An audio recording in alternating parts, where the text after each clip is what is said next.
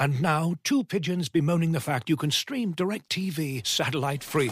Hey, Frank, a little birdie told me you don't need a satellite dish to get DirecTV. What's little birdie? Was it Jimmy the Sparrow? It's a figure of speech. Point is, you can stream DirecTV over the internet now. Oh, sure. Next, you're going to tell me those big birds are made of metal and filled with people, right? you mean airplanes? Stream DirecTV without a satellite dish. Visit directv.com. High speed internet service required. Terms and restrictions apply. All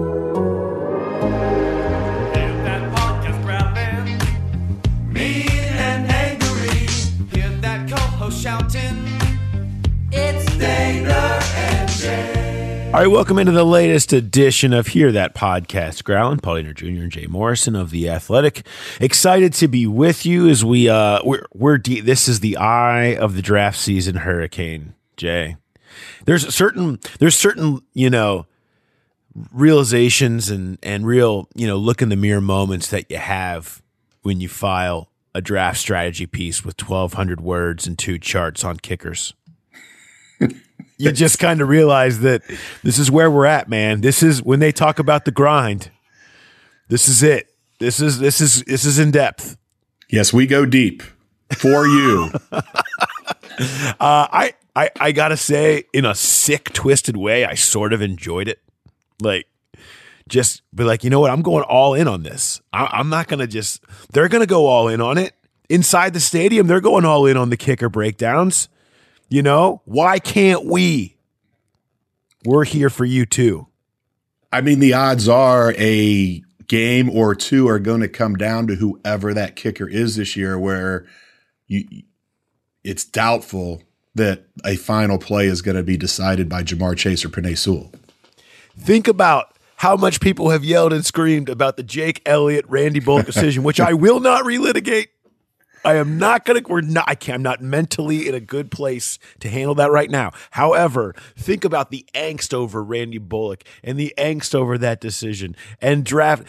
Think about all that when you think about if it's useless to talk about this kicker situation. It's not because the, the one note I will say, and we're not gonna we're gonna dive more into this on Thursday, is when I, I actually went back through all the 32 seven round mock drafts that our beat writers did, and nobody not a single person except for us selected a kicker. So it could be out there for the pickings for them. We shall see. We'll get to that on Thursday's episode. We're going to talk all about our three series um, pieces that are coming out this week. We have specialists, which is out now. Uh, we will have defensive line, so edge rusher on Wednesday and interior defensive line on Thursday. We'll dive into all of those on Thursday's podcast. For today's podcast, uh, we have two big time guests, and we're going to kind of dedicate most of it to them. Dane Brugler, as he does every year, comes and joins us to talk about the Beast and through a Bengals perspective, and I kind of hit him up on a lot of very specific. It's it was kind of like a test. It was sort of like okay, fifth round receiving running back uh, who you know who could come in in the wide zone. Go. And he would drop a couple names in for me. You know, we, we kind of hit a bunch of specific Bengals targets you expect to see later in the draft that he has for the epic launching of the beast that is out now that you can get free with your athletic subscription. Um, and so we all we have that and talking a lot about, of course, Chase versus Sewell, which brings in our other guest, which is Robert Mays, uh, who hosts the Athletic NFL podcast and uh, does a fa- fantastic job with that and wrote a definitive piece on Chase versus Sewell this week. Um, if you have not read it, it's a must read if you want to have an opinion on the hottest debate in Bengals Nation. Uh, so you can do that. And then I highly recommend listening to our conversation. We talk through all of Chase versus Sewell, and he, people must declare themselves, Jay. Which side are you on? The de- two declarations happen on this podcast from our guests, so it's good. And it, it is. It's it's down to two. I, I've not seen too many hashtags Team Pitts. I know they exist, but I think they're a vocal minority. I I wonder. I mean, did you think you were going to stump Dane I, I can't imagine a harder no. person to stump than Dane on talking draft, draft anything. No, no, and you could sense as I, I, you know, we were doing it over Zoom on video chat, and I would be kind of getting into the, you know, very specifics of the type of player we're looking for, and he'd just kind of be nodding along with me. Yep, yep, I already got you. I already know where I'm going with this, and uh, and and, and certainly he he would, and it would never just be one name; it would always be multiple. So uh, we'll have those two conversations with you today on the podcast. Um, so also want to remind everybody um, to subscribe if you're not already a subscriber.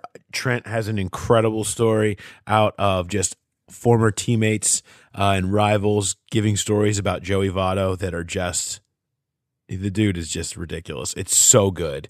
Um, highly recommend that. Of course, Justin Williams on all the UC debacle that's going on. He's got everything covered there. Um, our draft strategy series still ongoing. Uh, just you can click on any of those links, uh, subscribe, and get all of that, plus the beast, plus all the draft. It's just ridiculous what's going on right now. Um, the other thing that's up is our four path mock draft. Um, I want us to talk a little bit about that, but let, us bring in Dane first um, and, and get to that conversation because uh, listening to him talk about the Bengals draft is as good as it gets. We'll start there when we come back. We'll break down some of our takeaways from the four path mock draft and then get to Robert May. So here is my conversation with Dane Brugler. All right, uh, as we love to do every year here, and uh, you, you, I don't know that I need to go through the full introduction because if you're an athletic subscriber, you are well aware of the incredible work that Dane Brugler does. The Beast is out; it has been released. Uh, if you're listening to this as a subscriber, you have no doubt already poured through it a bunch and will uh, a lot for the next month. But Dane is uh, here with us. Also, prospects to pros podcast Dane does with Lance Zierlein on the Athletic um, top 100 mock drafts, you, you name it. Uh, it's all out there, and we're happy to have Dane with us. Dane, what's going on, man? Hey, Paul. Appreciate you having me on. It's uh, it's been a crazy process with everything going on, but you know, I'm just I'm glad that uh, it's kind of worked out. Uh, you know, no combine, weren't sure how that was going to uh, uh, you know make us adjust to this process, but so far so good. It's been it's been interesting, but you know, we're almost to the finish line. We got a few weeks left. How hard was that gathering all the numbers off the pro days? Was that not yeah, an I mean, unenviable task? Sure, no, and that's honestly what maybe the thing I'm most proud of with this year's guide is you know we don't have any combine data, obviously, so uh, there's over uh, 600 players in there with official NFL verified pro day numbers in the draft guide, and so that's something I'm very proud of this year. Just how important that is, um, and just to add some context, it's it's difficult when you talk about because you know we're not talking about one central setting. We're talking about uh, indoor, outdoor. Uh, you know, weather is a factor. The type of track, uh, you know, different people, uh, you know, taking these measurements and uh, you know the stopwatches, things like that. But if it's official for the NFL, then that's good enough for me because that, that means that's the numbers that the NFL is using. So I don't, you know, the, we can talk about margin of error all we want, but if that's what NFL teams are using, then you know I, that helps give us some type of context into uh, you know just the the testing data part of things when we talk about these players.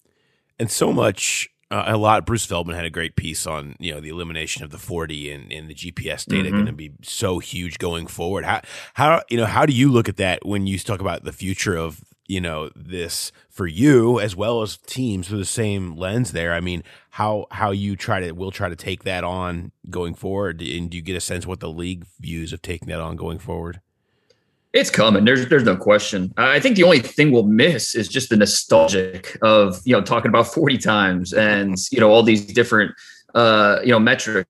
But when it comes down to it, we want to get these players right, and you know figuring out the best way to understand their athleticism and everything going on with uh, you know body composition, things like that the, the technology is there so let's let's let's find the best and most resourceful ways to do that and figuring out the yeah the gps data on the field uh, within a, a, football context i mean that that's something that is extremely valuable and a lot of uh, a lot of companies are are working as we speak, just in terms of getting down. Okay, what works, what doesn't, what are NFL teams going to be interested in? So, you know, I, I think within the next, you know, three to four years, it, it is going to become, you know, the new normal, something that we're, you know, I, the combine doesn't need to go away. There's still plenty of, you know, usefulness there, but we're going to be relying on more and more uh, unique ways to gather that information.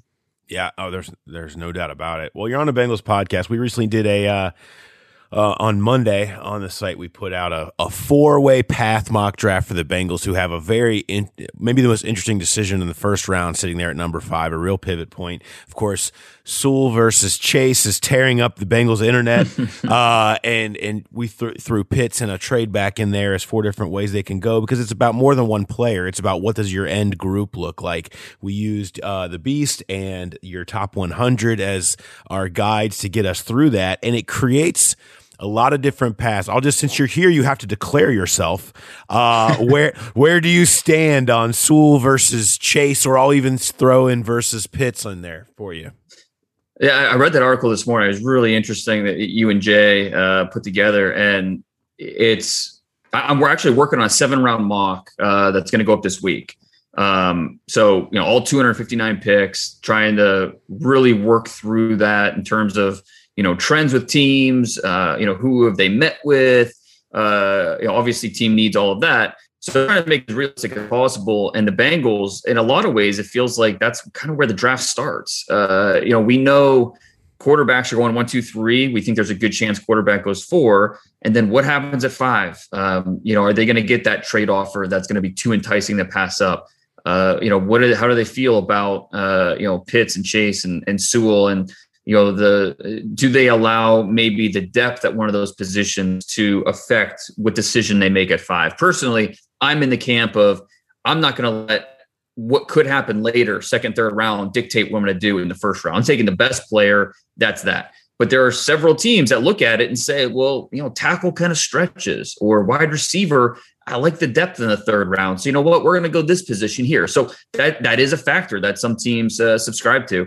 Um, you know, and so when it comes down to it, though, I'm I'm going offensive line here. I'm taking Penei Sewell um, now, which is it's tough because I actually have uh, Pitts and Chase rated higher on my top 100 board. But you know, we're we're talking about guys that are pretty closely ranked. But I, I the idea of keeping Joe Burrow on his feet and keeping him healthy is is too appealing to pass up to me. And I know, you know, they they've got the tackles kind of worked out for the short term, but we're talking about a, a guy that's 20 years old in Penei Sewell who is still learning, uh, which is scary because he's so good right now. But the fact that you project him to get better and better is is really an appealing part. So um, I, I, would lean the tackle, but I I mean this is like a good problem to have. Mm-hmm. You know, if you're the Bengals, it's I don't know that you necessarily go wrong because even even if you're a fan that's hoping for uh, you know uh, a, a, different player than who they take, all you have to do is focus on who they drafted, and you're going to get over it pretty quick. What are the concerns with Penei Sewell? I mean, we talk about you know people watch some of the tape and then we, we're going to have this arm length discussion uh, but i mean w- for you uh, what are the concerns if there are any for where he stands as you know uh, tackle one potentially? There he's not a perfect prospect. Let's let's get that out there now. And a fascinating um, exercise is to put him in last year's offensive tackle class which we know was so top heavy. Where would he rank? And for me, I, he probably would have come out at number four, um, uh, the number four tackle. Jedrick Wills was my top guy last year. Um, I, I, would have him rated higher than Sewell. Uh, Tristan Wirfs was close behind Wills, and I would have him above Sewell. And then Becton, I think I would have him barely over Sewell, and then Sewell would come in right behind Becton.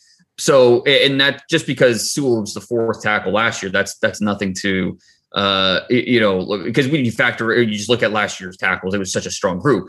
But uh, you know, he's not a perfect player. He, he's still young. Um, you know, there are times where the timing is a little bit off, especially at the second level. Uh, he can get better with his body angles. Uh, but mostly it, it's stuff that's coachable. It's things that you look at and you say, okay, you know, he just needs some more reps, especially a player who opted out this past year. Um, you know, we, we don't have that 2020 film, and so there's a year of development that we could be missing. Um, I, I, don't think he needed to take another snap for you to understand what kind of talent he was. Same thing with Ja'Marr Chase, uh, an, another opt out. But the, you know, I, I want to know, okay, you know, what have you been doing the last year to get better at football? You know, I know you've been working out. I know you've put in the time, But in terms of developing your on field abilities, what have you been working on? Who have you been working with? Specifically, um, you know, what has been, uh, you know, from set points to your hands, what, what have you been, what have you been doing? And so all these things factor in uh, with Sewell. Um, and so there, there's, there's a, definitely some areas where you want to see him mature and get better. But when you focus on it, one of the big reasons I loved Tristan Wirfs last year was the big man balance. Uh, just very, very rare. And that's what you see with Sewell, that big man balance. You don't see on the ground. Uh, the flexibility, the mobility, uh, it's just the, the, natural football instincts. Uh, uh it's 330 pounds. And you see, you just look at him, he looks like he's 285, 290. And it's just, it's, I don't know where it goes. It, he just has, you know, that, that Samoan body, the way he's built, it's just so unique. And that 330 pounds is just packed on really well. Um, and you know, just see him out there moving like he does is really impressive. But also the mental aspect of this. He is so quick. He makes those split second reads and he makes them so easily. Natural instincts. Uh, you know, the coaches that at, at Oregon just rave about him mentally. So uh, you know, all, all the all these strong selling points are, are you know go into the reasoning why I, I would take Sewell at number five. All right, let's take a second and switch gears here and hear from a sponsor. Looking for an assist with your credit card, but can't get a hold of anyone? Luckily, with 24 7 US based live customer service from Discover, everyone has the option to talk to a real person anytime, day or night. Yep, you heard that right. You can talk to a real human in customer service at any time. Sounds like a real game changer if you ask us. Make the right call and get the service you deserve with Discover. Limitations apply. See terms at discover.com/slash credit card. And now, two pigeons bemoaning the fact you can stream DirecTV satellite free. You see this? A family watching baseball on DirecTV with no satellite dish in sight. Let's heckle them. You call that changing the channel? Choke up on the remote, buddy. I hope getting all these games on DirecTV makes up for your mother not pre-chewing your sunflower seeds. DirecTV has the most MLB games. Visit DirecTV.com. Claim based on total games offered on national and regional sports networks with choice package or higher. Availability of RSNs varies by zip code and package. High-speed internet service required. Terms and restrictions apply.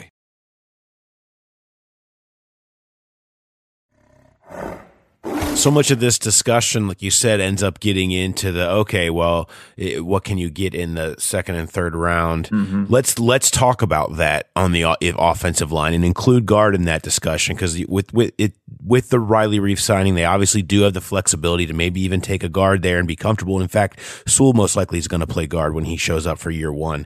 Uh, what does that look like for you? I mean, and how deep is it? Is that a misnomer that maybe there there isn't as much there? And, and how much does that matter when you really analyze that second, third round, uh, you know, offensive line class? If we're going to list the positions this year um, in the draft in terms of strongest to weakest, uh, you know, I think we have to, have to start a quarterback just because it's rare that we're going to have five quarterbacks likely off the board in the top, you know, uh, seven and nine and after that, I, I think you talk about wide receiver and offensive tackle as the next two, in whichever order you want. So offensive tackle is definitely one of the stronger positions this year. Usually, normal years, it's hard to find those tackles in, round two. You know, you don't. It, it doesn't happen very often. Um, but this year feels like the you know the the exception. Um, and there's a reason we're talking about these guys as second rounders, not first rounders. So that you know, there's that's a factor but there's plenty of things that Sam Cosmi, you look at Liam Eichenberg, um, Alex Leatherwood. If you see him as a as a, a, a tackle, I, I, personally I like him best at guard, but some teams grade him as the tackle.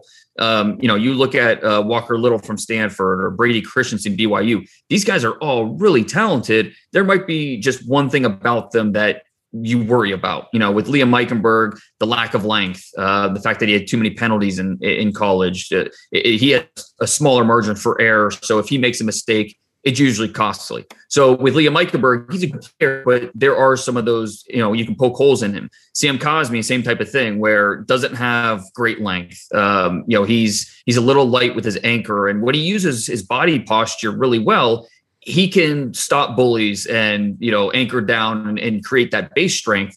But if his posture is not on time and on schedule then he can get pushed back a little bit. So you know with each one of these players uh, into the second round range they could absolutely end up being long-term nfl starters.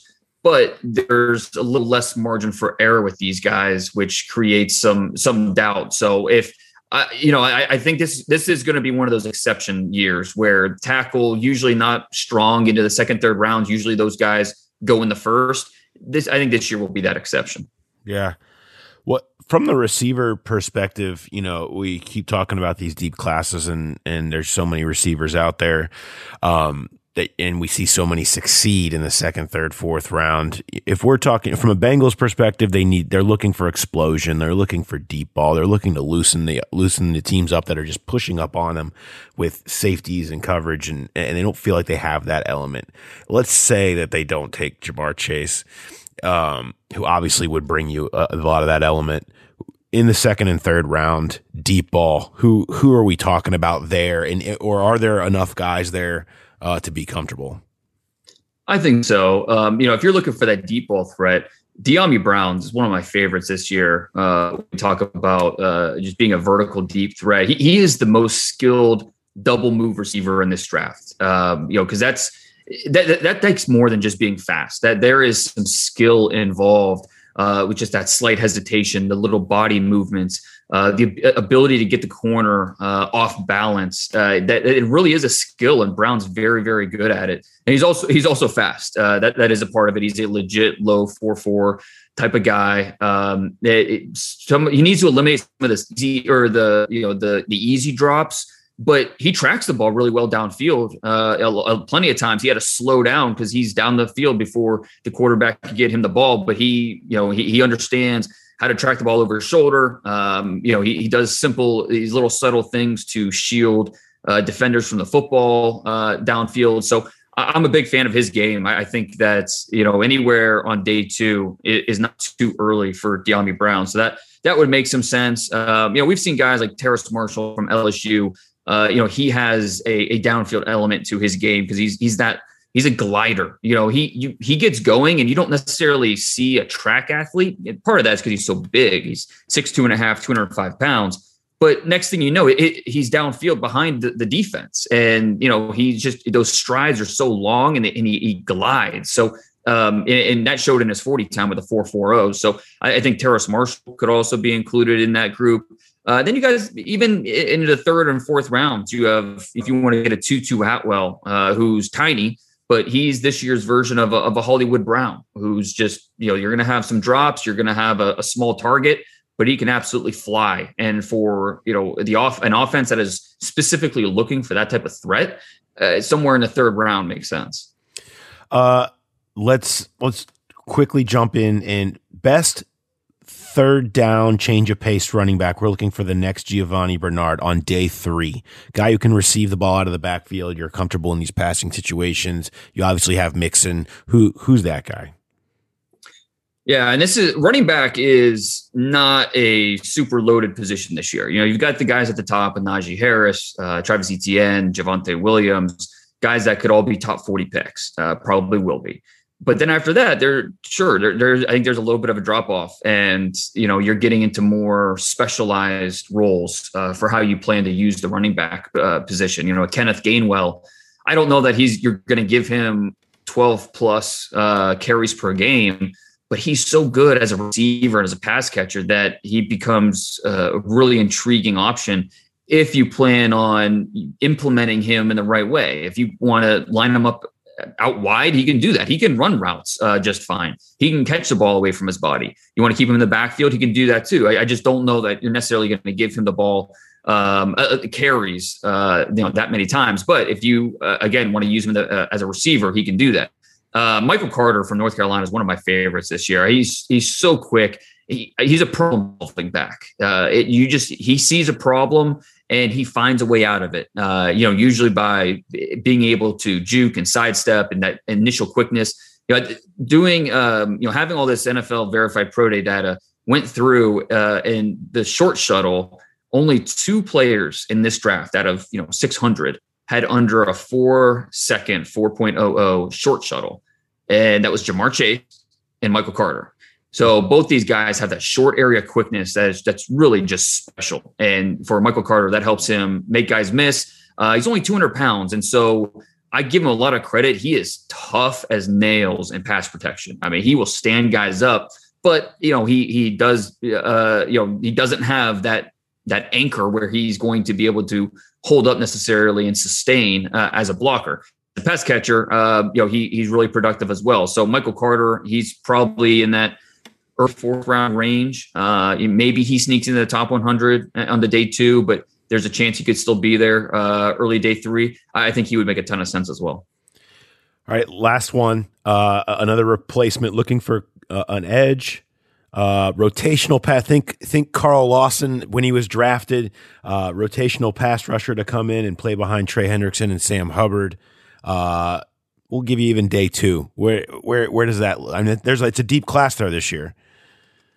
It, is. It's it's it's a weird class because we're used to having that top guy, you know, a Chase Young, the Bosa's, Myles Garrett. We don't have that this year. We, I would be very surprised if we had a pass rusher drafted top ten, but it's still a pretty decent group because there's a lot of guys in that, uh, you know, twenty to uh, you know eighty range, guys that are uh, flawed but talented, um, and guys that'll be available on day two that the Bengals could be looking at. You look at uh, Carlos Basham from Wake Forest, who uh, you know is a little straight lineish uh, with, with how he moves, but he does not quit.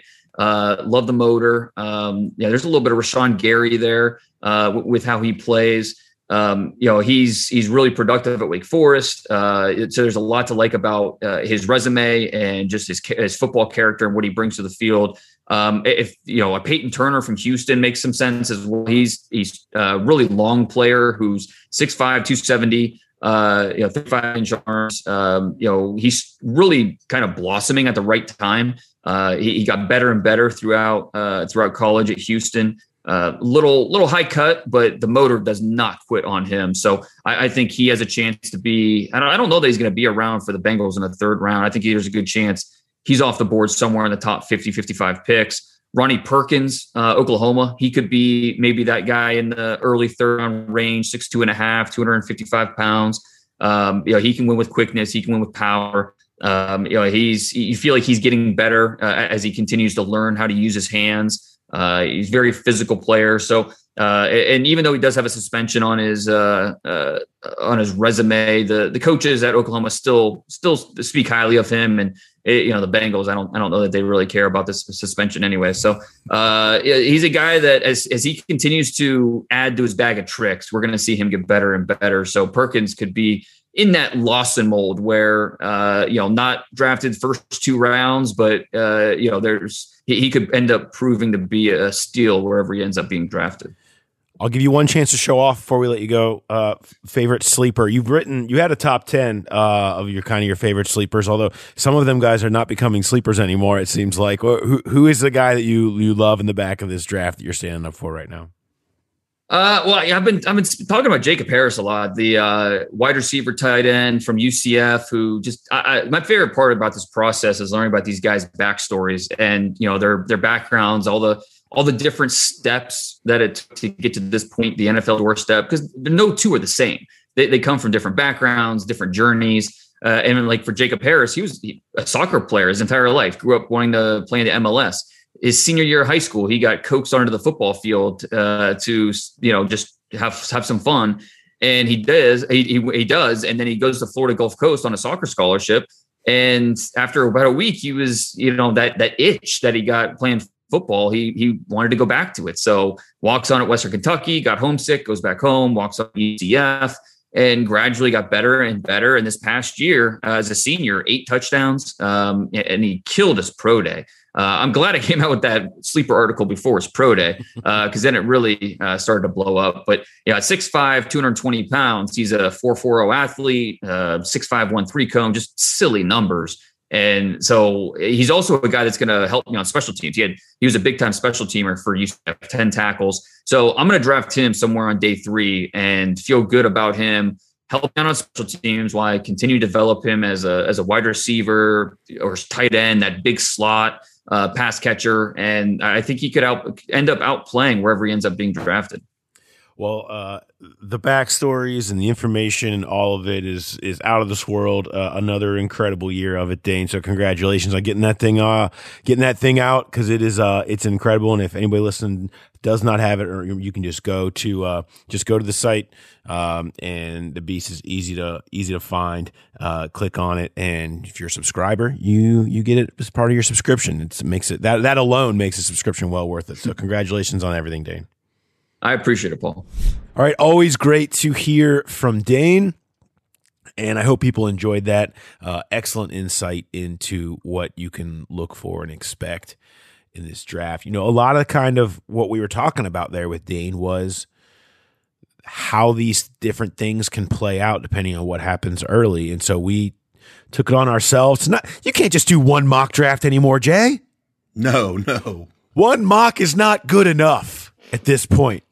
One per week is not good enough. Not one, not two, not three, four paths for our latest seven round mock drafts uh, that we put together. They, they were based on what would happen at the first pick and how that would change what happens the rest of the way out. They were broken down into Team Sewell, Team Chase, Team Pitts, and Team Trade. Uh, we each took two. We went through it. We kind of tried to keep a lot of the back end picks that were hitting the same boxes the same so you could see where the real differences occur. I thought it was telling. Jay, what was your kind of biggest takeaway in looking at it and going through it? Uh, that the Bengals are taking Patrick Jones in the fourth round. I think it, that was the pick in three of the four. Other than the trade back, that was the pick we we all were, well, not we all, both of us were in agreement on. The other one was um, if they do go Ja'Marr Chase in the first round, we we talk about how deep this this tackle class is, not top heavy, but deep. But really, you know, we the parameters we laid out were that that you could pick anyone within five picks of Dane Brugler's top 100, and Alex Leatherwood fit that barely. He's he was Dane has him 33. He's and the Bengals are picking 38.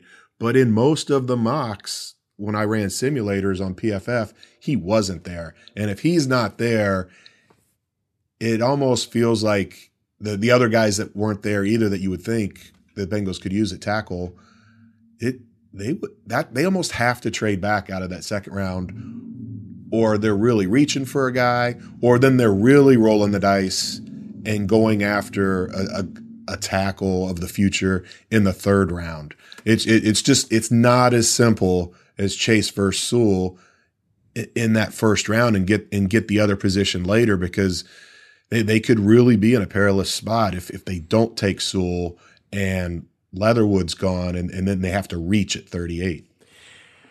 And maybe, but here's the thing, and, and I think a, a really interesting thing that that Dane talked about was you know, the idea of this being you know, normally you're not thinking you're going to get a starter and and the questioning of can you get a starter at that 38th pick when you're talking about offensive tackles and in most years that is not the case. But that this does feel like an outlier year and that you can't and and, and be and another thing that is so prevalent right now in, in conversations within the league are how different everybody is once you get past Sewell and Slater and Vera Tucker. You end up in this mix of somebody has this guy third, somebody has this guy 10th, somebody has this guy se- all over the map. And I think what you'll end up with, maybe we're wrong.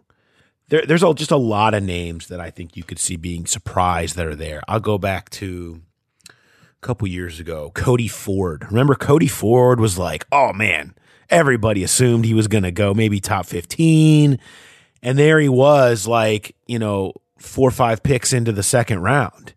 Um, I think you can see that, especially when you consider how many guys there are. I mean, when you start getting into names like, where's Teven Jenkins going to go? And I'm not saying he's going to be there uh, when the Bengals pick, but, you know, Dana has a first slash second on him.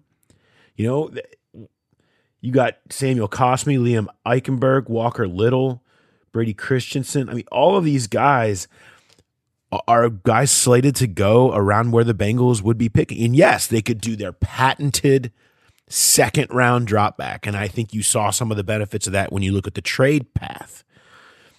I mean, the trade path, if you can pull it off, is mm-hmm. the way to go. It's just a matter of actually being able to pull it off. Checking so many boxes in such a good way. We ended up, I believe, with five picks in the top 100. Okay. I mean, and that, and got Rashawn Slater. And I think that's very much in play if you're moved back to nine. And and I think you could get Sewell there potentially. One of those two very easily could be there at nine, or you could take another lineman and Tucker, or you could go any other direction. But you check checking off that many boxes is great. But I, I don't know if it is leather, like you know, like you got to get Leatherwood because you're talking about a number of these guys that there's no saying that they're for sure going to go in the first round. And a lot of these guys, you, you know, somebody's going they're going to have a high grade on somebody higher than most that is has maybe a second round grade on just because there's so many and there's so many varied opinions. And that's not even getting into some of the potential, you know, with guard, just picking guy who's more slated to be just a guard, whether, you know, with where's Landon Dickerson going to go? How do they feel about Jalen Mayfield? There's a number of names in there I think that would be in the mix that could hit them. Yeah, I was just thinking more the, the the tackle range and going by Dane's rankings, where yeah, the the all those other guys you mentioned, he has them going higher, and they did go higher in the simulators. But you're right, every year a guy falls, and um, it's it's not it's not like an Alex Leatherwood or bust kind of thing, but that's just the way it played out with the with the parameters we put in place. Um, and then you know we'll get to this later with your conversation with Robert Mays, but you know he brought up a great point where what is your focus? Is your focus 2021 or is your focus the next four or five years? I think if you ask the coaches, it's 2021 because that's that's all they're promised right now. Uh, that may be why Chase is is more to their liking, whereas the front office might be looking at building this thing or should be looking at this thing, building this thing long term, and, and maybe Sewell fits better in when you're going at it from that perspective. Yeah, I, I, we'll get to Robert Mays here in a second. I thought mm-hmm. that was that part of the conversation was really a great piece um, of who's who's going to have the final say here, and is it about this year or is it about the long run? Because I think that's a big part of this conversation um, as well. Um, as far as I did want to just touch on a couple of pieces of news before we get into Robert. Uh, the Bengals signed Thad Moss, um, a guy who we I think we, so, you know, we had them maybe even taking him at the end of that draft. Certainly eyeballing him as a priority free agent. He didn't end up coming here. Well, Washington waves him, and the Bengals picked him up off waivers, so he'll come here. One of, I know when we talked to Brody Miller, the, our LSU writer last year, he talked about Thad Moss being one of Joe Burrow's best friends. He's he's been here working out with him a little bit, even so. Um, in the back of that room being pretty empty, this is no surprise and really an easy, snug fit to uh, have him come. I mean, this isn't going to be a game changer. I mean, this is a guy that's already bounced around a couple of teams. Um, but the, the Burrow connection certainly something you can try out. And the pedigree obviously comes into play there. And I remember uh, at the combine in 2020, there was a kind of a a gap between players and positions where we we thought the Bengals were going to be interested. And Geoff Hobson and I both sat in on Thaddeus Moss's media session there, and the, the words that we used after that was over was man crush. I mean, he was just, we talk about scribe wins. That's what this guy, the, the eye contact, the, the listening to the actual question and responding. And he, he just seemed like a great locker room. Now, obviously, his dad's been in the in the media for a long time now, and he's done interviews for a long time. So it, it kind of goes as expected that he would be kind of polished, but it was he was just so impressive to listen to, and it, this is this is the ultimate low risk high reward pick. He he may never catch a pass from Joe Burrow, but you you've got to at least take a shot if they have that connection on the field and as friends, and it's a a spot on the team that is thin right now. Just made all the sense in the world. Uh, guys coming off, he's had surgery on both feet. That's always a concern for a receiver, but you know the guys come back from that kind of stuff, um, and he's his surgery was He, they they found this latest foot issue last year at the combine. He never played a down. He was on IR the entire year for for Washington, and they just let him go a couple days ago. And no surprise, the Bengals snatched him up Yeah. on waivers. Um, the other bit of news: Giovani Bernard lands in Tampa Bay. Not a bad spot, right? How about the defending champs that are running it back for a guy who hasn't seen the playoffs in five years or had a playoff win in his career? Um, you know, can hope to be he'd be in there with playoff Lombardi Lenny, I guess he is now. Ronald Jones, and then Gio will be, you know, in some version of a third down back. You know, I, I, the instant connection I went back to was James White, who we know is one of his best friends, was the best man of his wedding, and was the right hand man for Tom Brady out of the backfield for almost for the entirety of White's career until last year. And Brady certainly utilized him. You could argue he should have been James White could have been the MVP of the Super Bowl, the twenty-eight to three comeback Super Bowl, where he caught about fourteen balls and had a couple of touchdowns, including the game winner. Uh, a probably a pretty glowing review of Giovani Bernard, I imagine, was made in a call there. And apparently Brady and Bruce Arians were lobbying Gio while he reportedly had interest also from San Francisco and Seattle. Also, not too far from Miami. Can he convince his dad to leave the laundry shop for, for just for just for a day to drive to Tampa and back? Can he convince him? Yeah, was that like seven or eight hours? That's not too bad. It's a decent haul, maybe a quick flight. I don't know. We'll, we'll, we'll see if it's close enough. I look forward to finding out if it's close enough. Um, but so that's where Gio ends up landing. Good spot for him, and good for him. Good, you know. Uh, not surprised there was interest in people uh, picking up his skill set. So good for him. Um, let's go ahead and get to the conversation with Robert Mays. He has to declare himself. Which side is he on? I don't know. Is he going to be introducing himself to Ja'Marr Chase? Perhaps we should remind him what that sounds like. How you doing? How you doing? How you doing? Could be. Could he say or it? But he might be on a different team. We shall see. All right. Here's my conversation uh, with Robert Mays as we go all in on Chase versus Sewell. All right, now uh, I want to welcome in Robert Mays, who at this point I hope everyone, if you're listening to this and you are a you are you're on the Bengals podcast, you probably are well aware of had this conversation, or I should I call it a conversation, or have you yelled at somebody who also is a Bengals fan about this? It's we've reached the point where it's only straight like internet vitriol between the Bengals Civil War sides that is this has turned into. But uh, an incredible piece that that Robert wrote uh, about what Penei Sewell versus Ja'Marr Chase debate tells us about how teams value positions. It, it the Bengals have become. Uh, I'm really happy about this from someone who creates content, a fascinating flashpoint in the draft. uh, and it's really fun to discuss and talk through because there's a there's just a, a number of different nuances to this. But I wanted to make sure Robert and I wanted to chat about it. You can also go back. He has the Athletic NFL podcast. They had a conversation uh, last week, him and Nate Tice, uh, where they kind of dove into this topic there as well. But this is a good chance for us to flesh it out after this piece was out. Great piece, first of all, Robert, and good to have you on. Thank you. I'm happy to do it. This is a conversation I've had several times in several different places, and I have not tired of it yet. I think it's so so interesting. Well, I'm glad you haven't tired of it. Uh, you should try being on the uh, the Bengals podcast. It's I came little- to it like a month later than you did, which I feel like that's why. Give me four more weeks. By the time draft day rolls around, I will be done talking about this, and I Yeah, don't I have think- to do it every single day. The good news is, I think that all Bengals fans will arrive at this part whenever the name is actually uttered uh, at the end of this month, where they're so their feelings are so numb either way that they just have already accepted to just let it go. I, I really think the the fire is already going to be out by that point. Let, let's let's hope that people can just because I think the the point that we should say before we even start here is that it'll probably be fine either way. There, you really like it's hard to screw up number five in a lot of ways. I mean, you can, but for the most part, if you're right, if you're saying the name Ja'Marr Chase or you're saying the name Penei Sewell, there's a lot to like about what you just added to your team. Period. Full stop. Yeah, and I the piece that I wrote, I think you can frame it as definitively pro Sewell. I'm like hashtag Team Sewell as this has started to unfold.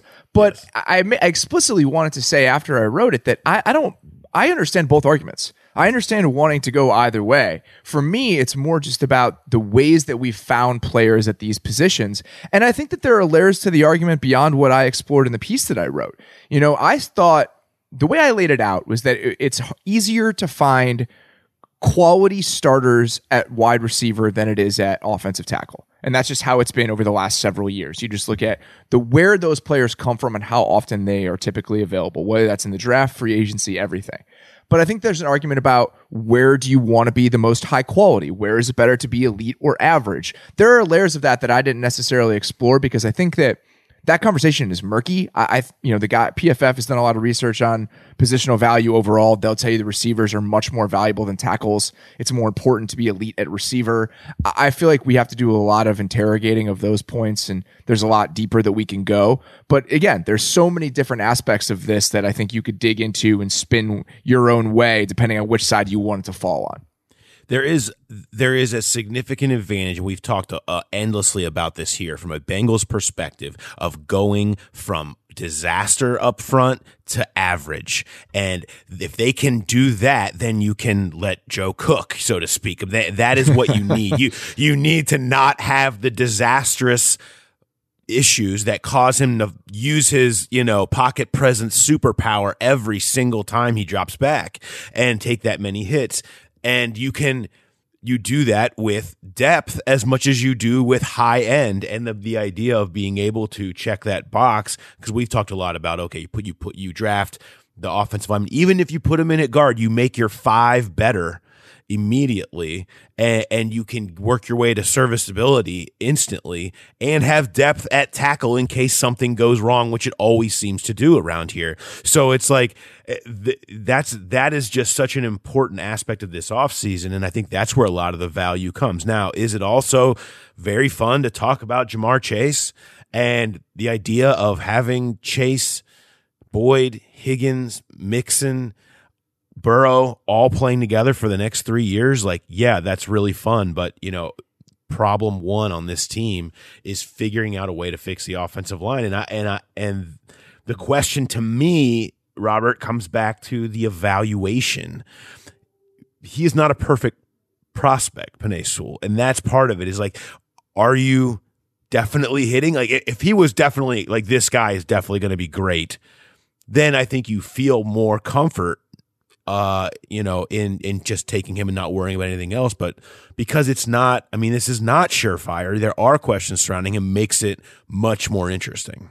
I think so too. Yeah, I, he's not a perfect prospect, and I, I've joked about the arm length stuff, and I think it's kind of silly. If the guy can play, he can play. But if you're talking about where he fits among the best offensive tackle prospects, that stuff matters. Like if you want to check every single box, he doesn't check every single box.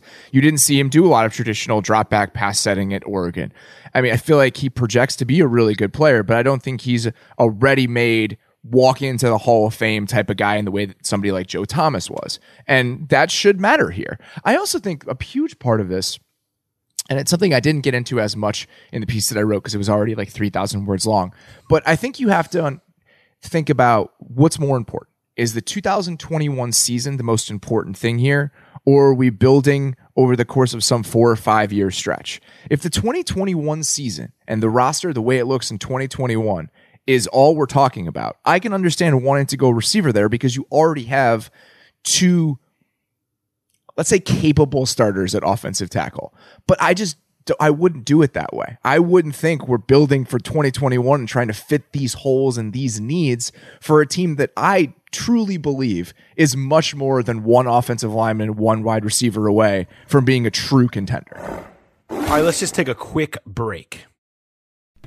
As you've probably heard by now, we've teamed up with BetMGM this season. We'll be using BetMGM lines to make all of our picks, and we'll have special offers for our listeners each week. If you haven't signed up for BetMGM yet, use bonus code The Athletic, and you'll get a one-year subscription to The Athletic, plus up to a fifteen hundred dollar first bet offer on your first wager with BetMGM. Here's how it works. Download the BetMGM app and sign up using bonus code The Athletic. Make your first deposit of at least $10. Place your first bet on any game and claim your voucher for a one year subscription to The Athletic. See BetMGM.com for terms. U.S. promotional offers not available in D.C., Mississippi, New York, Nevada, Ontario, or Puerto Rico. Gambling problem? Call 1-800-GAMBLER. Available in the U.S. Call 877-8-HOPE-NY or text HOPE-NY 467-369 in New York. Call 1-800-NEXT-STEP in Arizona. 1-800-327-5050 in Massachusetts. 1-800-BETS-OFF in Iowa. 1-800-270-7117 for confidential help in Michigan. 1-800-981-0023 in Puerto Rico. First bet offer for new customers only in partnership with Kansas Crossing Casino and Hotel. Don't forget, if you haven't signed up for BetMGM yet, use bonus code The Athletic, and you'll get a one-year subscription to The Athletic, plus up to a fifteen hundred dollar first bet offer on your first wager. Hey, it's Kaley Cuoco for Priceline. Ready to go to your happy place for a happy price? Well, why didn't you say so? Just download the Priceline app right now and save up to 60% on hotels. So, whether it's Cousin Kevin's Kazoo concert in Kansas City, go Kevin, or Becky's Bachelorette Bash in Bermuda, you never have to miss a trip ever again. So, download the Priceline app today. Your savings are waiting. Go to your happy place for a happy price. Go to your happy price, Priceline. Now you are not six twenty five and one entering your third year as head coach, though Robert Mays as Zac Taylor is. So if his voice in the room matters, uh, he, is on the hot seat, and it is about twenty twenty one for him. And you wonder how much his urgency will matter up against the voices of those in the front office, of against Duke Tobin and the family, because you know they're thinking more long term because they're not going anywhere. But Zac Taylor knows he sure as hell could be if this season goes south, uh, and that makes it really interesting. The, the problem, that the interesting thing is, and and I think an element from a Bengals perspective is and I wrote this with my thought that I think they're going to take Chase. I wouldn't because the the way they have struggled drafting offensive linemen here has been the problem. I mean, if you, it's just over and over again, it has caused an issue. Uh, Jonah Williams is fine, like, and, and, that was the, the most prominent pick that they've had recently. He's also not proven. I mean, he's certainly not been incredible at number eleven overall. The injury, we have a small sample size, all that, but he is kind of who he is. But the you go down the line when having to parse through guys with different weaknesses that aren't, you know, they have they have badly failed. And how much confidence do you have, how much ability do you have to self scout yourself organizationally and say, hey, we have not been great at this. So perhaps we should take the best chance to make sure we get that right because we have been really good at drafting receivers and defensive linemen later in the draft. And, and I wonder how much that understanding who you are and what you have been organizationally plays into it. If you have that awareness as an organization, and how many would? And also, I feel like there's been a lot of bouncing around between who the offensive line coach has been, right? I mean, it's, right. there was one guy in, tw- I think Frank Pollack was there for one year, then he's now gone he's for two years, now yeah. he's back. And, you know, that, that part of it, I think, is definitely plays into it. And having continuity at those spots and having a truly great offensive line coach that goes so far. I think maybe more than any other position when it comes to developing those guys. I mean, the Patriots, you, you almost have to throw them out when it comes to understanding positional stacking and value within the draft. Like they can go get Michael Onwenu I know uh, Scarnecchia wasn't there last year, but for the most part, they've been able to find guys at all of these spots in the draft, at even a premium position like tackle, because they've developed them so well. So that's part of it. Can you develop those guys after you draft them, even at high points? And the Bengals have not shown an ability to do that. No, and you know the Cedric Ogbuehi, Jake Fisher first and second round draft essentially got Paul Alexander fired, who had been around forever and and yep. ba- and, and developed Hall of Famers, should be Hall of Famers, Andrew Whitworth, Willie Anderson, guys like that in his career. But you know something like that happens and everybody sours on you and and that's how fastly it, it, it changes. The the interesting thing with receivers though and, you know, you talk about this and mention it. I just want to kind of briefly run through some names just so people have these names in front of them. I you search first round receivers versus second round receivers in the last from 2016 to 19. So throwing out last year, giving some time for development. You can just look at that sample size. The names, if I gave you these two these lists and put them side, you would take the second round list over and over and over again. I, I, I, by the way, the Pro Bowl is the worst, the biggest sham ever, but I'm just going to use it because with receiver, at least there's a, easier numbers that people tend to get it a little more right. No Pro Bowlers from 2016, 2019. Again, I want to reiterate, I hate the Pro Bowl, but I'm just saying this for reference here. It's an easy thing to, yeah, it's, it's an easy, it's easy thing to grab, particularly with receiver. Yeah. And then 19 players selected in the second round as receivers from 16 to 19 and you are talking about one, two, three, four, five, six, seven of them, including Michael Thomas, Juju Smith Schuster, AJ Brown, DK Metcalf, Courtland Sutton. I mean, you go to go through the first rounders, you're you know, you're talking about DJ Moore, Corey Davis, Calvin Ridley, Will Fuller. That's the top of your list. Then you get into, you know, the Hollywood Browns, Josh Doctsons, Corey Coleman's of the world.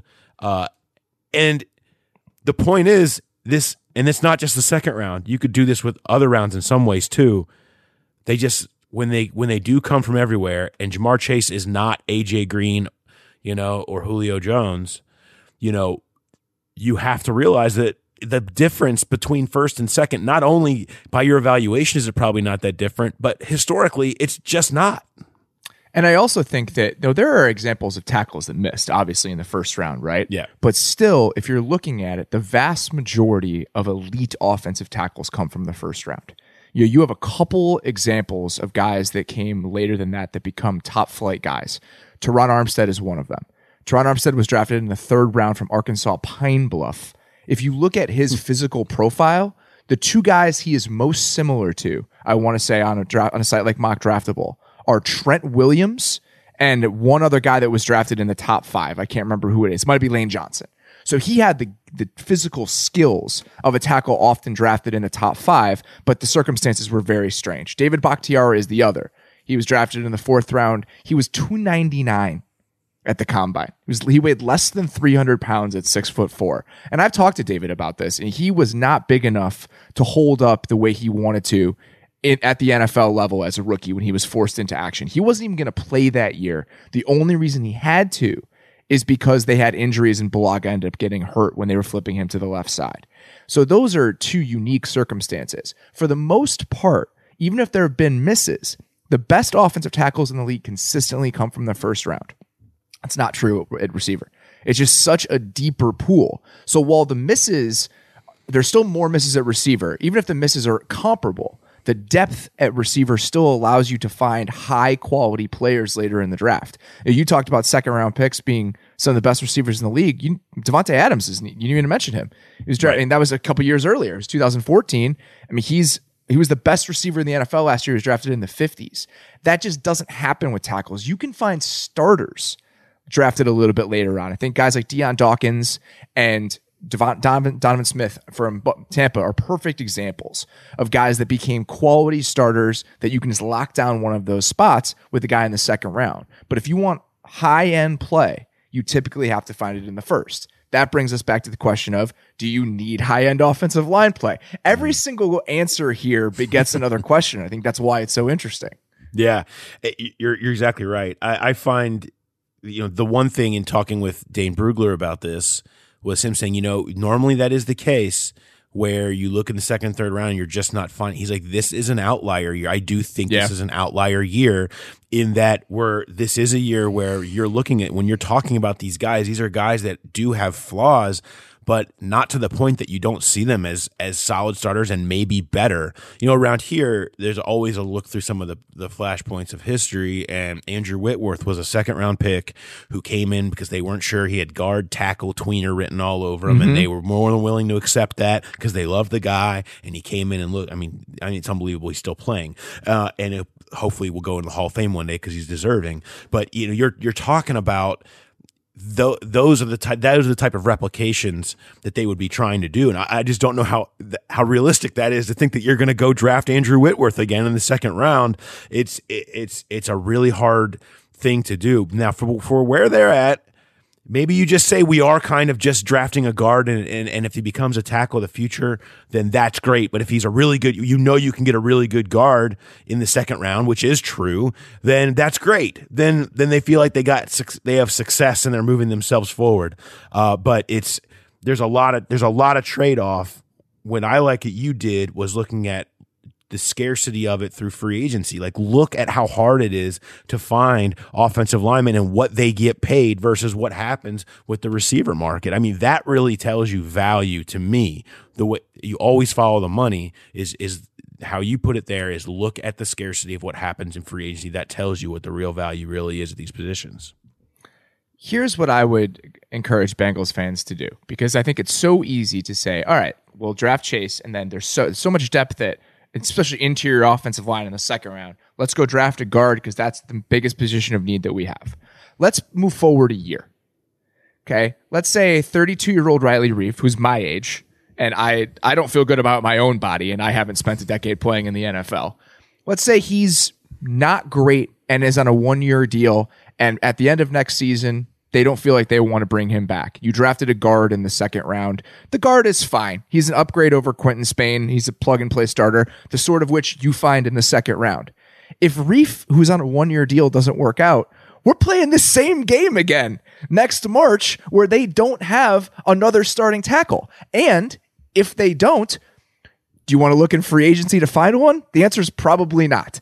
Taylor Moton is the guy that you would assume is a long term starter among the 2022 free agents. I would have to assume he gets brought back in Carolina if he plays well this season. Other guys that are going to hit free agency next year at that spot. Duane Brown is 37. Terron Armstead is 31. That's what you get a tackle in free agency for the most part. These guys are near the end of their careers, or they would have been retained by the teams that they're playing for. They're like next year, there's a chance if let's say you draft Sewell at four, let's say you piece together that th- number three wide receiver spot. Tate has some role, is doing what he does well. He's big. He's, you know, obviously the top line speed isn't there. You try to find some sort of speed element in the fifth or like later in this draft, which I assume there's a lot of smaller guys who can give you that based on what I understand. And next year, Will Fuller's a free agent. Guys like that. I mean, it just that's the thing to me. I would look at it over a multi-year period of what's going to happen as you're trying to build this thing, not which holes can we fill immediately right now. I, I think you're right, and, and it's just it's so easy if you really want one to go get a a receiver at a reasonable price, uh, or you. But if you really want one, you're paying Trent Williams or Corey Linsley or Joe Thuney at the top of the market, and which you know, and I don't really think necessarily that many teams should do, and this team definitely would not. And so it, it's it's uh you know it's it's it's a it's an interesting game. It's like you know you talk about more layers. I would mention at the beginning when you've got the coach who is seat is as hot as anybody anywhere. Uh, even in this organization that is will give you every opportunity to prove itself, but six twenty five and one is what it is what is you know they're they're allowing him to build his roster. They're allowing him to try to create his culture. They're giving him every last chance to do it. How invested is the front office in his success eh, this year versus prove his needing proof of concept of what he's doing and keeping Joe Burrow happy to add that element uh, into this? What would make and then, we all start talking about what would really make Joe Burrow happy? The, his buddy or his protection? Like you know I don't I just think there's so much nuance to it, and I think the, I want to end it where we started it. Just remember when you pick a name at five, it gives you something very good that this team did not have and definitely will need going forward. But Robert, the the way that you the way that you talked through it uh, in the piece is fantastic, and I think it, it gives all the uh, the elements to it that shows how you know how much everyone I think can kind of learn from what however this ends up playing itself out over time and we will have to you know look back 3 years on it and see how different things could have gone. I just want it on record that when the Bengals take Ja'Marr Chase and an offensive lineman in the second round, that's a perfectly acceptable set of decisions for me, and I am not against that. I just I just want that on record. So when it happens and if it goes decently well, that's fine. I just think that in my mind, what matters to me and how I make these decisions, it's more of a framework. I, I said explicitly in the piece, it's not as much about Ja'Marr Chase and Penei Sewell as it is about what they represent. And to me, it's about how hard is it to replicate and refine the skill sets of the players. And even in this draft, the drop off between Sewell and those tackles might not be that big. Over time, that drop off has shown to be very large and it's been harder to find those guys. And that's really all I wanted to communicate. Yeah. Well, that's all right if you're going to be soft and not take a side. Although you you have you did you did use hashtag Team Sewell, so you you really have kind of declared yourself a little bit here. Even if it's Rashawn Slater, I don't. That's it doesn't matter to me. I think that's that's kind of the point is that it's more about the tackle and the receiver. If you think you have them graded equally, if they think that Chase is truly a special special guy, and I think what one executive said to Ian Rapoport this week was that he's the best wide receiver prospect since Julio Jones. If they think that's true, then take the guy. That's fine. I it's hard for me to talk myself into that considering he's an inch taller than I am, but he absolutely could be a really really special player. And if they think that, go for it. But to me it was more about looking at where you find these guys historically and traditionally and I just think it's much much harder to find a quality tackle than it is to find a quality receiver. And I didn't even bring up maybe they should just trade back and add more picks and they can solve all the things. I mean, that's But, you know, actually the answer. that is the answer. And I we did we did the we did the four path mock draft this morning where we went and it had the trade element in there and the the the seven rounds with the trades in it was far more appealing than anything else. But it it's a matter of a team moving up. I will not make you discuss the trade possibilities of what could happen with number five. You've done enough. Robert, thanks a ton for your time. And uh, again, anybody has not read the piece, I highly recommend it. Uh, it is up on the Athletic site right now. If you're a subscriber, you know. If you're not, you should subscribe, and that should be where you should do it. So, thanks everybody for listening. Robert, thanks for your time. Thanks, man. Good to talk to you. All right, fantastic to hear from Robert and catch up with him again. If, if you uh, are not a subscriber, I highly recommend the Athletic NFL podcast uh, that Robert does. Uh, also, fantastic Lindsay Jones and on that. So there's it's a it's a, a must listen for an NFL fan as well. And he, he does a one with Nate Tice that they did last week, where they also dove into the same concept. You can you can make sure you catch that on their pod. Um, I, we, we we referenced it earlier. You know, you you talk about the difference between the opinion of somebody who wants to really needs their career very focused on winning in 2021 versus a front office group that can see the long term picture a little bit better. Um, I wonder how that piece of this conversation is going. I really do. I mean, it there ha- I I don't know if tension's the right word, but there has to be opposing sides here. I, I it just it just feels I know the coaches love Chase um, as a player, as a person. I don't know what side they come down. Maybe maybe they do think that Penei Sewell is their best chance to win, and they can get another wide receiver later uh, to win this year.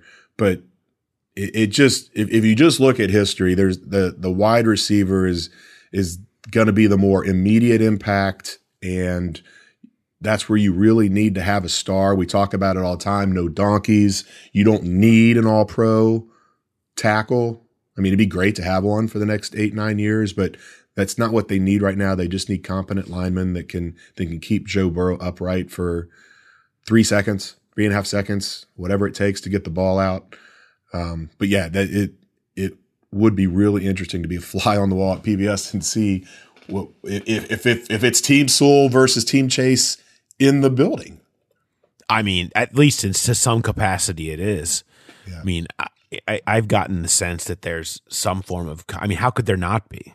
Mm-hmm. I mean, it's like as as you talk through it, and and I thought that was interesting as Robert and I talked through it. Is every time you uncover another layer of the onion, every time you continue to talk about it more, there's another aspect of this that can be influential. It's just that's the fun of it. And we, we ran the I ran a Twitter poll on Friday just to like the latest dipping the toe in the water. Fans 60-40 about 59-41 technically for team Chase. I bet he likes that. And so, you know, good for him.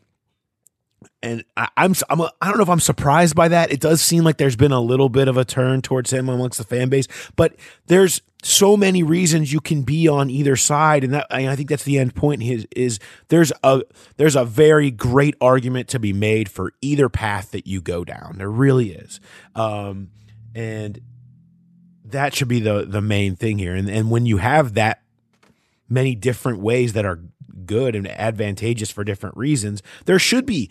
I would be mad if you had a front office where there weren't people on both sides of this argument. Considering that you know you shouldn't have a bunch of the same thinkers in the room. And so I would hope that there would be people on both sides, but it's probably just a matter of, you know, what side is Duke Tobin on? It's Yeah. probably the end game is going to be your tiebreaker here. I mean, inevitably it's his decision, uh, and he's going to have to to pull the trigger on that. But you know, there's there should be there should be a lot of indecision there. The important the important thing to remember here is it, it it's not a right versus wrong decision. I mean, so much of everything now with every being everything being so charged politically and everything else is where if you disagree with me, you're wrong and you're stupid, and it, it turns into this huge fight. This this could be a decision where you could win either way. I mean, I'm sure one is going to have a little bit better career than the other, but it, it could be it could end up being a thing where there are no wrong choices. There's just a a good and a better choice, or a great and a better choice. Um, I, I, think both players are going to end up having great careers, and there's so many other variables that play in that you can't just say, well, if we would have taken this guy five years down the road when you're looking back on it, but it, it's not right versus wrong or good versus bad. They're two great players, you would assume, and it's just a matter of how it plays out once you once the Bengals make that call. No doubt. Um, before before we move on, I want to remind everybody that we have a new podcast on the Athletic uh, that is fantastic. And for Athletic subscribers, uh, episode three is out today. Uh, episode two for uh, on the, the the iTunes, Spotify folks. Um, it's called Shattered Hope, Heartbreak, of the New York Knicks. Um, it's incredible. It's a documentary style podcast on the past 20 years of the Knicks, which has just been a debacle. Uh, Chuck D is hosting. It tells all the wild, crazy stories from the past two decades under James Dolan. It reveals never heard sto- heard stories about Dolan, the Knicks, the NBA. You get Patrick Ewing, Penny Hardaway, Nate Robinson, Jeff Van Gundy, Fizdale. Uh, there's so many people, and they're talking about what caused the end of the Knicks. You can find out what it's like to be banned from the Garden, how they didn't get LeBron, the Jeremy Linsanity fiascos. Uh, so much um, in this podcast. It's just ridiculous. It's so good. I highly recommend it to anybody. New episodes of released every Tuesday. Again, the the third one is up for athletic subscribers now. Uh, search for Shattered, Hope, Heartbreak, and the New York Knicks uh, wherever you get your podcasts. All right, um, so we'll we'll go ahead and and get ready to wrap it up. Again, I want to remind everybody uh, Thursday, we're going to go through the three portions of our series that are coming up this week. That's going to be specialists, which is mostly the hunt for a kicker, uh, edge rushers, and interior defensive linemen, an important one there. I guess we'll have to mention Patrick Jones, won't we? Yes, we uh, will. since he was the most popular pick uh, right there in the fourth round. So you could you know you'll see his name, but there will be a lot of others and a lot of interesting elements to that side of things. You know, the one side of the defense, we've spent so much time talking about offense. Um, rightfully so, because we think this draft is going to be very offense heavy, particularly top heavy in that way. We can't forget that they still have holes, significant ones on that defensive line that they need to improve and are still looking for pieces for the future in a deep edge draft in particular. Um, do not be surprised if that enters the mix. That's why the trade was so enticing. You could get a guy like Boogie, Boogie Basham out of Wake Forest, um, potentially with that number 38 or 40, and still check off your offensive line and receiver boxes at the same time. Um, and that is something that you really would love to do. So uh, we'll get more into that on Thursday's episode when we when we dive into it there. Hope everybody enjoyed today's podcast. I want to make sure I think I remind everybody Dane Brugler, the Beast is out. Of course, all his mock drafts coming out, top 100, you name it. Get, that uh, the beast alone is worth a subscription to the athletic uh, on top of everything else you get but um, it, it's just an incredible it's a work of art really in, for the for, for draft season. Um, and robert mays if you haven't read his story on chase and sewell and what it says about roster building in today's nfl uh, that is up on the site as well. Uh, all right thanks then for joining us. Hope everybody enjoyed it and we'll be back thursday so uh, we'll talk to you next time. Have a good one everybody